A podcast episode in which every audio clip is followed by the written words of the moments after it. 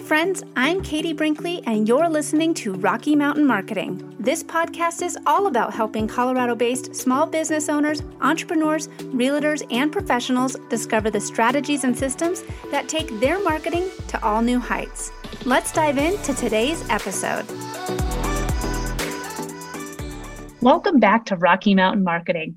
I am so excited to have today's guest, Donovan Dreyer. He is going to really help all of us here in the Denver business space share his story because it's, it's pretty unique. And, and Donovan and I have had the opportunity to meet where else but on Clubhouse. I feel like that's where I'm finding a lot of my connections these days.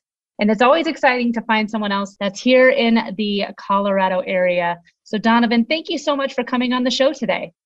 Hey, thank you for having me, Katie. It's uh, an honor. Well, for those of you who are listening, I'm going to go ahead and introduce Donovan. He helps future leaders with lofty life goals who need more support and preparation to realize their full potential in the game of life. And I feel like that is something that we all can really use right now because I feel like the pandemic came, it happened, and everyone is ready to go out there with all cylinders firing. And I'm so glad that you're our guest today to kind of help us teach us all the different steps that you can use to live your life's potential, to live the best life you can. And like I said before, you and I had the opportunity to meet on Clubhouse of all places, but you're here in Colorado too. So I would love it if you introduced yourself a little bit for the audience. Tell us a little bit more about what you do, where you're located, and and how you got got into this space.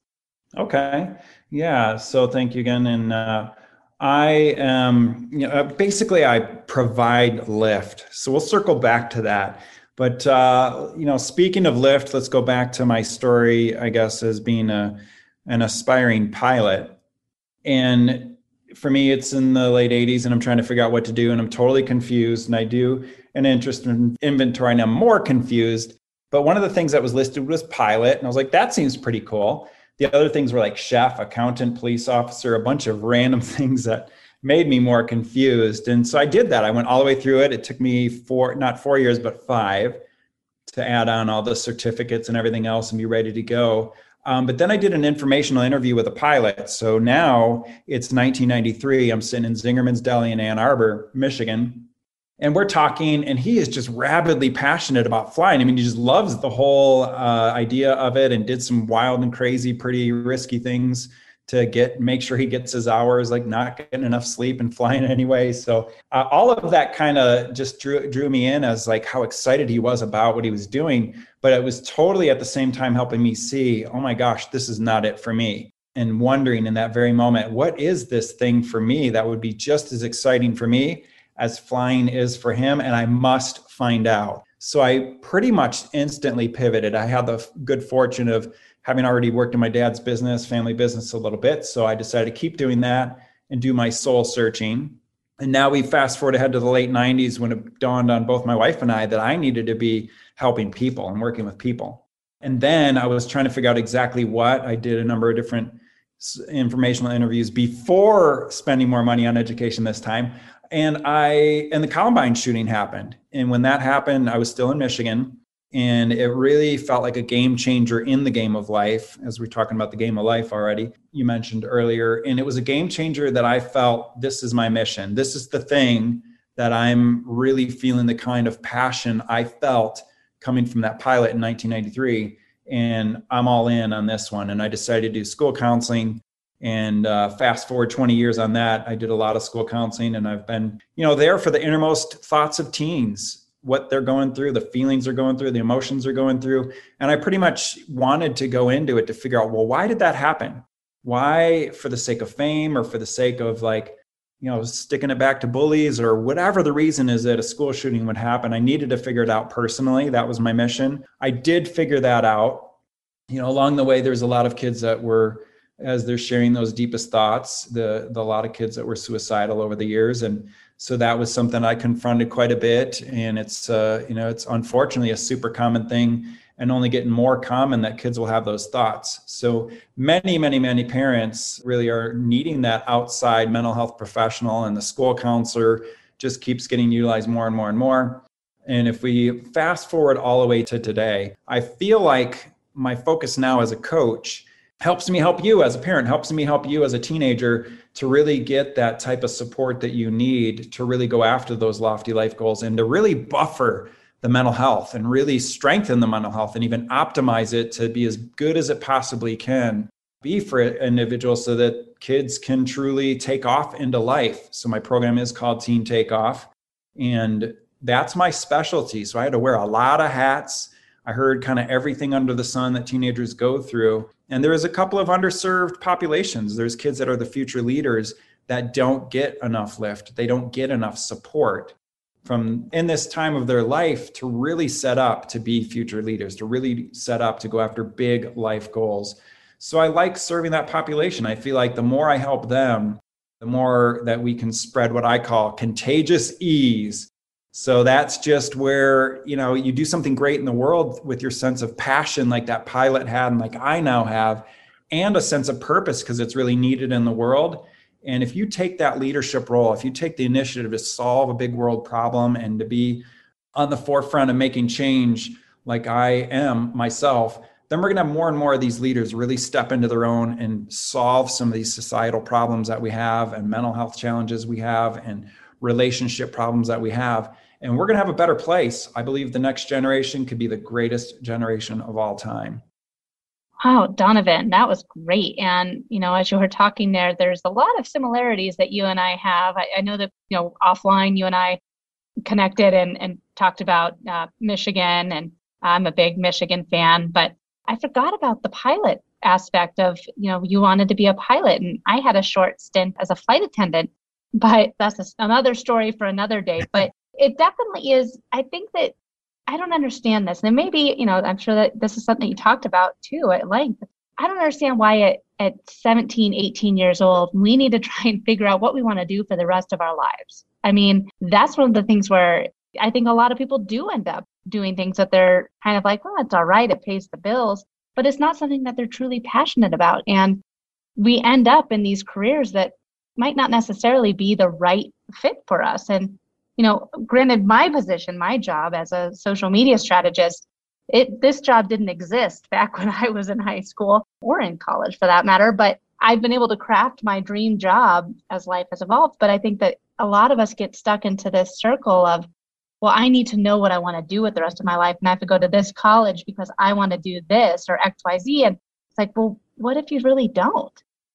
Yeah, I mean, I think that's that's why a lot of people end up in the wrong fit like I did is uh, you know a lot not a lot of people can pivot. I've worked with a lot of people. One of the one of the things I've been doing in the last couple years is adding on some coaching for people in business. I think it's really important. You know, for me, what I've decided to do is to work for somebody under somebody's wing to really understand business more and more. And so in doing that, I've been serving people with their marketing and with their their business goals. And so in working with these adults, a lot of them have this midlife crisis. And uh, there's some studies that say over 80% of the people have settled for the wrong fit. And it's just so hard to change. So once we get kind of stuck in something, it's really hard to get unstuck and make that commitment to say yes to change. And so people not only end up in the wrong fit, end up in the wrong spot, they stay there. And so ending up is sort of like passive. And I think we can be way, way, way, way, way more active and proactive about clarifying what to do first. So I don't know what anybody's going to be doing 30 years from now with the with the new things that are coming up. You've crafted something from out of the blue, and uh, Seth Godin's writing this manifesto called, called "Stop Stealing Dreams." And I love Seth Godin. He is so good.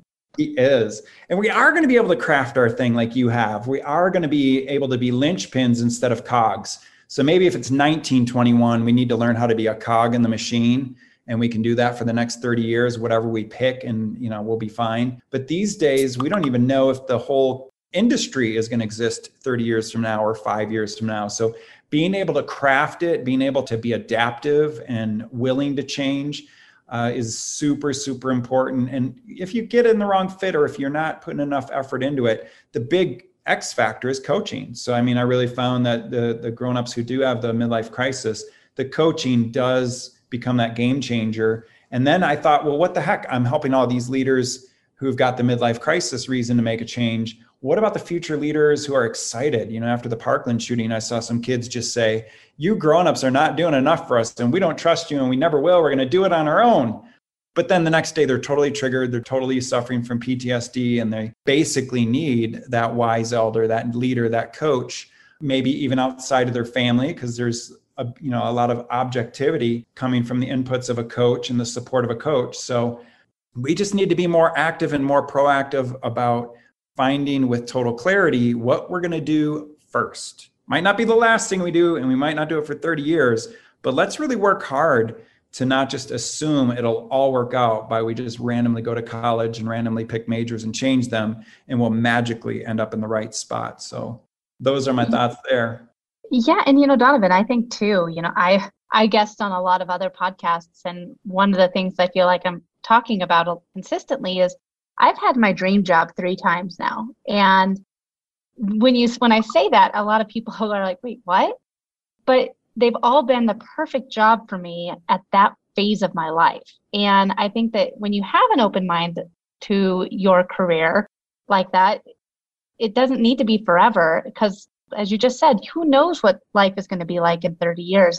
Uh, 30 years ago, a social media strategist didn't exist because social media didn't exist. What's yet to come? We can't plan our entire lives about what we're going to be um, when we're 17, 18 years old. I also loved how you shared the a lot of the kids that you work with and uh, you know how they okay well we don't trust you anymore we're going to craft our own futures but you know then there are things that come up and one of the things and it's hard for me because social media is my job but i know that with social media it is 100% a double-edged sword it can be so helpful and instrumental for you and your business but when used incorrectly social media is a very dangerous place. And I love how you uh, you and I also talked about this offline, but how social media is is almost like an online resume now. Like how you have to make sure you're pushing out the right information on your social media accounts to make sure that you are putting the best foot forward for future job opportunities.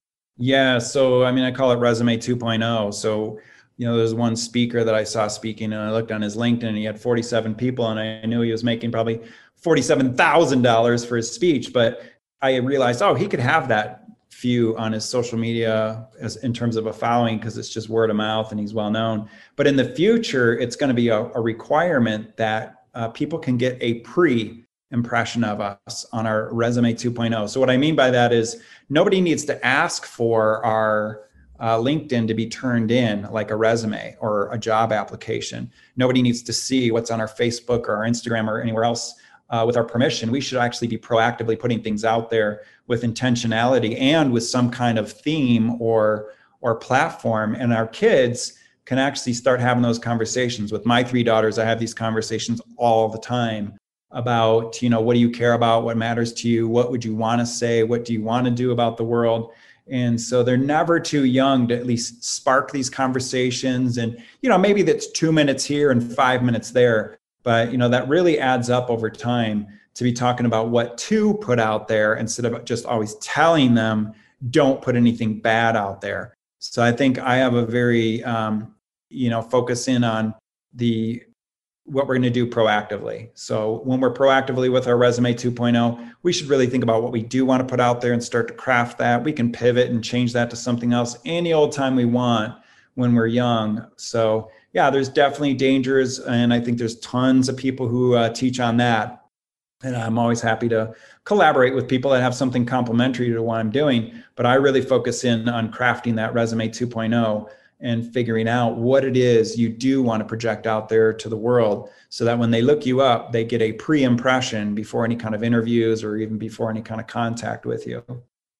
Donovan, I love that because as you said, it's it's naive of us to think that that job recruiters and you know HR professionals are not looking at your social media accounts and if you are pushing out that good first impression, you know, of different things that you resonate with, whether it's a charity or different things that you believe in, like it, it can be a great way for you to give that, I love that title, that, that term of pre-impression to a potential job, uh, to a job hirer or HR professional that you might be looking for someday. So I love that idea because like you said, we hear a lot of what not to post, but what should we post then? I mean, because it, it is such a social network. It's such a social tool now for so many kids today and, and adults. I mean, you know, we all, I, I don't know very many people who don't use some form of social media, whether it's LinkedIn, Instagram, TikTok, or or Reddit, or you know uh, Pinterest. I mean, there has to be at least some social platform that you're on in some capacity, and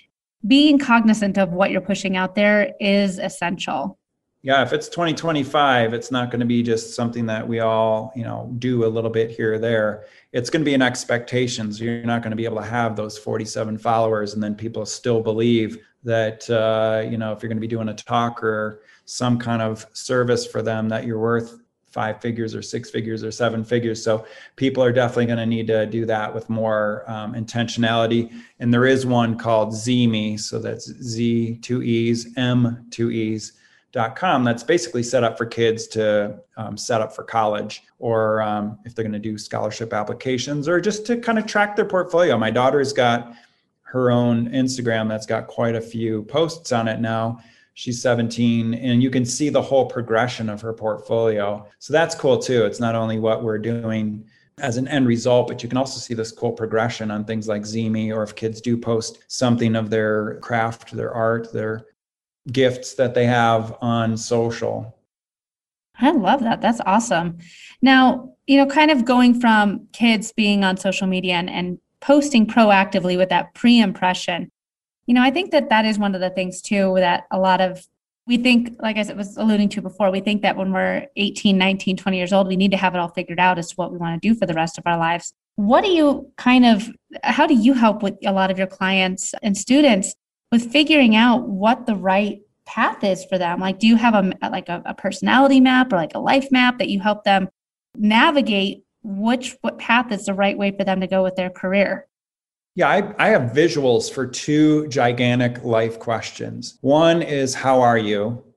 And so we'll talk about that one in a minute because i think we had that on the docket to talk about. And the other one is who are you? And so the who are you to me answering all those questions back in the 80s made me more confused. And I definitely see when I watch kids take the ACT when I'm proctoring, you know, in the past 2001 to 2018, watching those kids take the ACT, a part of the ACT had a personality inventory. And it's like they can't focus on that they just Christmas tree it. Even the A plus kid is Christmas treeing and just making a pretty pattern on the uh, on the circles with the interest inventory because they can't put focus on that when they're being tested for college entrance. So you know a lot of these things are overly complex. So I've developed a system that's just I hate acronyms really when they are like just doled out in gobs and bunches in, in the schools.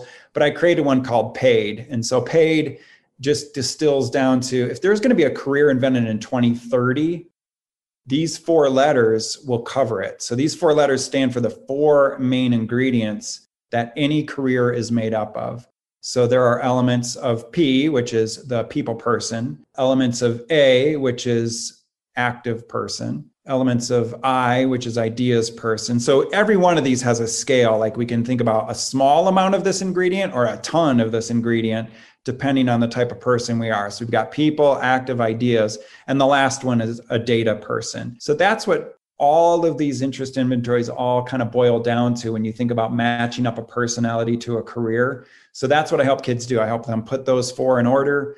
Um, one of my daughters is an iPad, another one's an IPTA, another one's an APID. so the fun thing with the consonants and uh, vowels is like they spell stuff out too, and it becomes ridiculously easy not only to figure it out, but then to have fun sharing it with somebody. I actually have magnets that I've made out of it on the refrigerator. And it's a way that we can say, hey, I do answer that question, who am I as a teen? And I can tell you, mom, or I can tell you, uncle, or whoever it is in their lives. They actually have a ridiculously simple system that takes me, it is a mini course that I've created that's like 38 minutes long. And many, many, many teens are better able to express who they are than a lot of grown-ups I know. All right, well, let's get in. I love that. But the who are you? Now you, have piqued my interest with the how. Okay, yeah, the how are you? I've invented a traffic light. So we go from state to state to state to state, and every intersection is going to have green, yellow, and red. And whether or not we can speak English in any state we're driving through, that doesn't matter. The language is the visual language of the lights at the intersection. So we need to know what those mean, and everybody on the roads needs to know what those mean to keep everybody safe. So I just decided there needs to be a universal language for mental health as well, because mindfulness and self awareness, like what the heck is that stuff? For me, it's got to be just like the intersections. I want to keep kids safe first, and I want them to thrive after that second. And this system really helps with that. So this you know to be honest this was a super tragic story just like personally too as a school counselor you're part of a community that you serve. And so when something happens to to one of the kids in the community you're the helper like everybody's looking to you as the helper. But the tough thing is it also impacts you. So this kind of tragedy dominated me for longer than than i realized.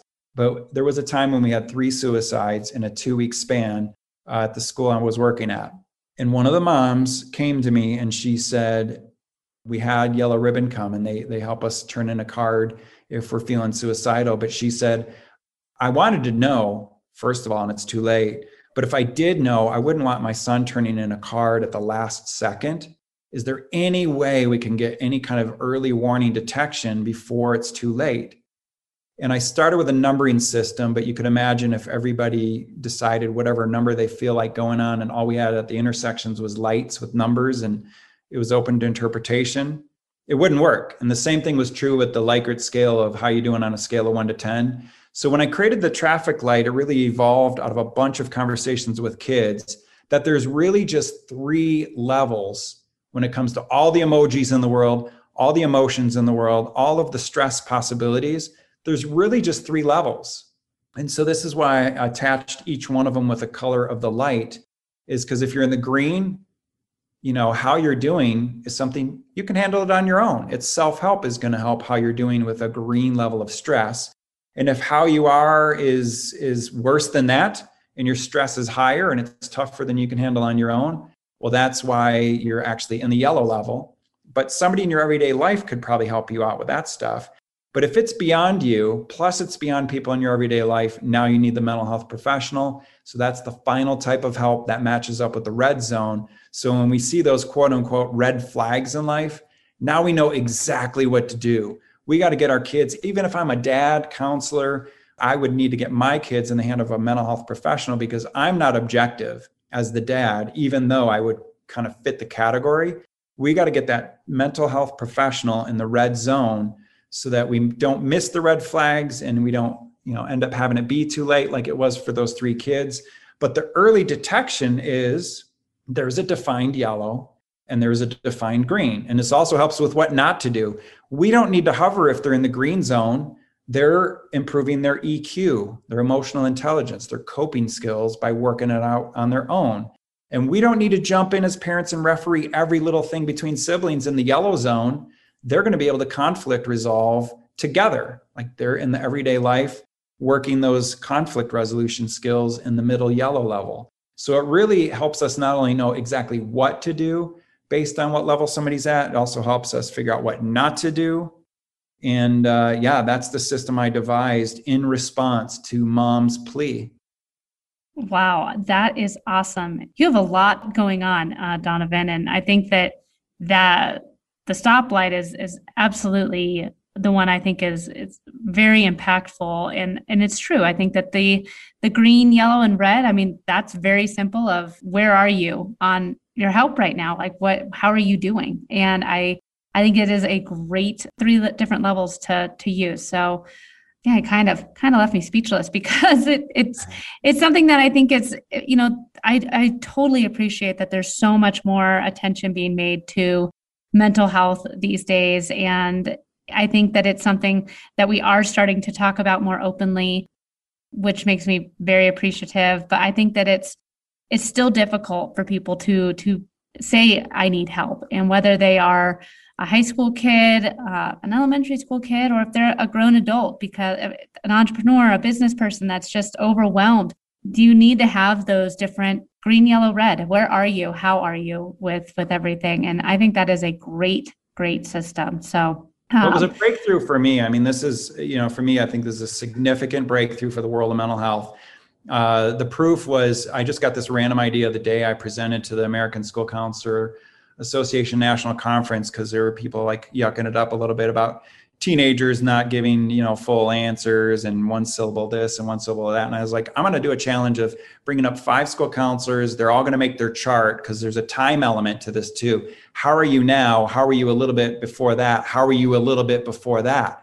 Because that shows the pattern. Is their stress getting worse staying the same or getting better? So i had five counselors come up. They all charted it with a with an erasable marker on my chart and uh, one of them had rising stress in the middle of July in New Orleans. Everybody else was chill and having fun. And I was like, okay, we got time for one share out because I played to the audience, and everybody points to the one person. I was like, all right, I just want to you know help you realize we just triaged mental health that's totally invisible, and they didn't use a single word to tell us how they're feeling, but we know exactly which person to talk to first so that's the power of this you know there is a stigma around saying i need help. There is a stigma around you know can we hand in a card? But if i have people just point at three spots or put a marker on three spots i know exactly what i need to do or not do based on what's right there in front of both of our sets of eyes. So it is a pretty significant breakthrough for mental health. And you're right this is the one that i really need to keep pushing out there. And finally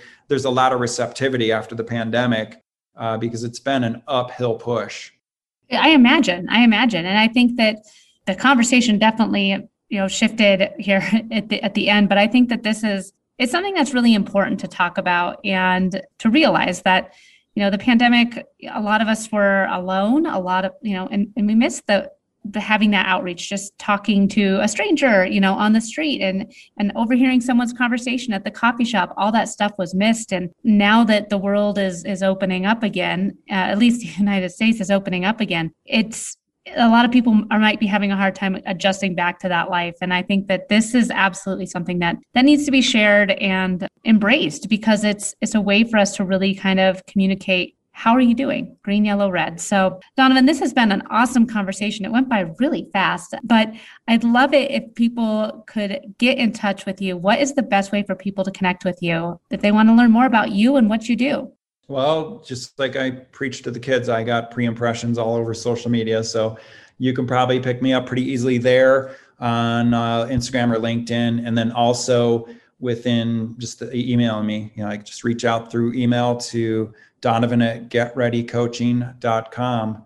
Uh, that'd probably be the place I check the most, but all the social, I'm pretty active there too, because I, I do believe this is uh, not just the wave of the present, but it is not going away. There's just going to be more of an expectation to make that pre impression and to have something out there proactively. So, certainly reach out to me in any one of those places. I do feel like this is something that, uh, you know, if we're looking at the Denver business space, people certainly could be having this conversation at the you know at the office too like how are you doing? And actually have a way to learn to gauge that in a way that gives us total clarity like never before.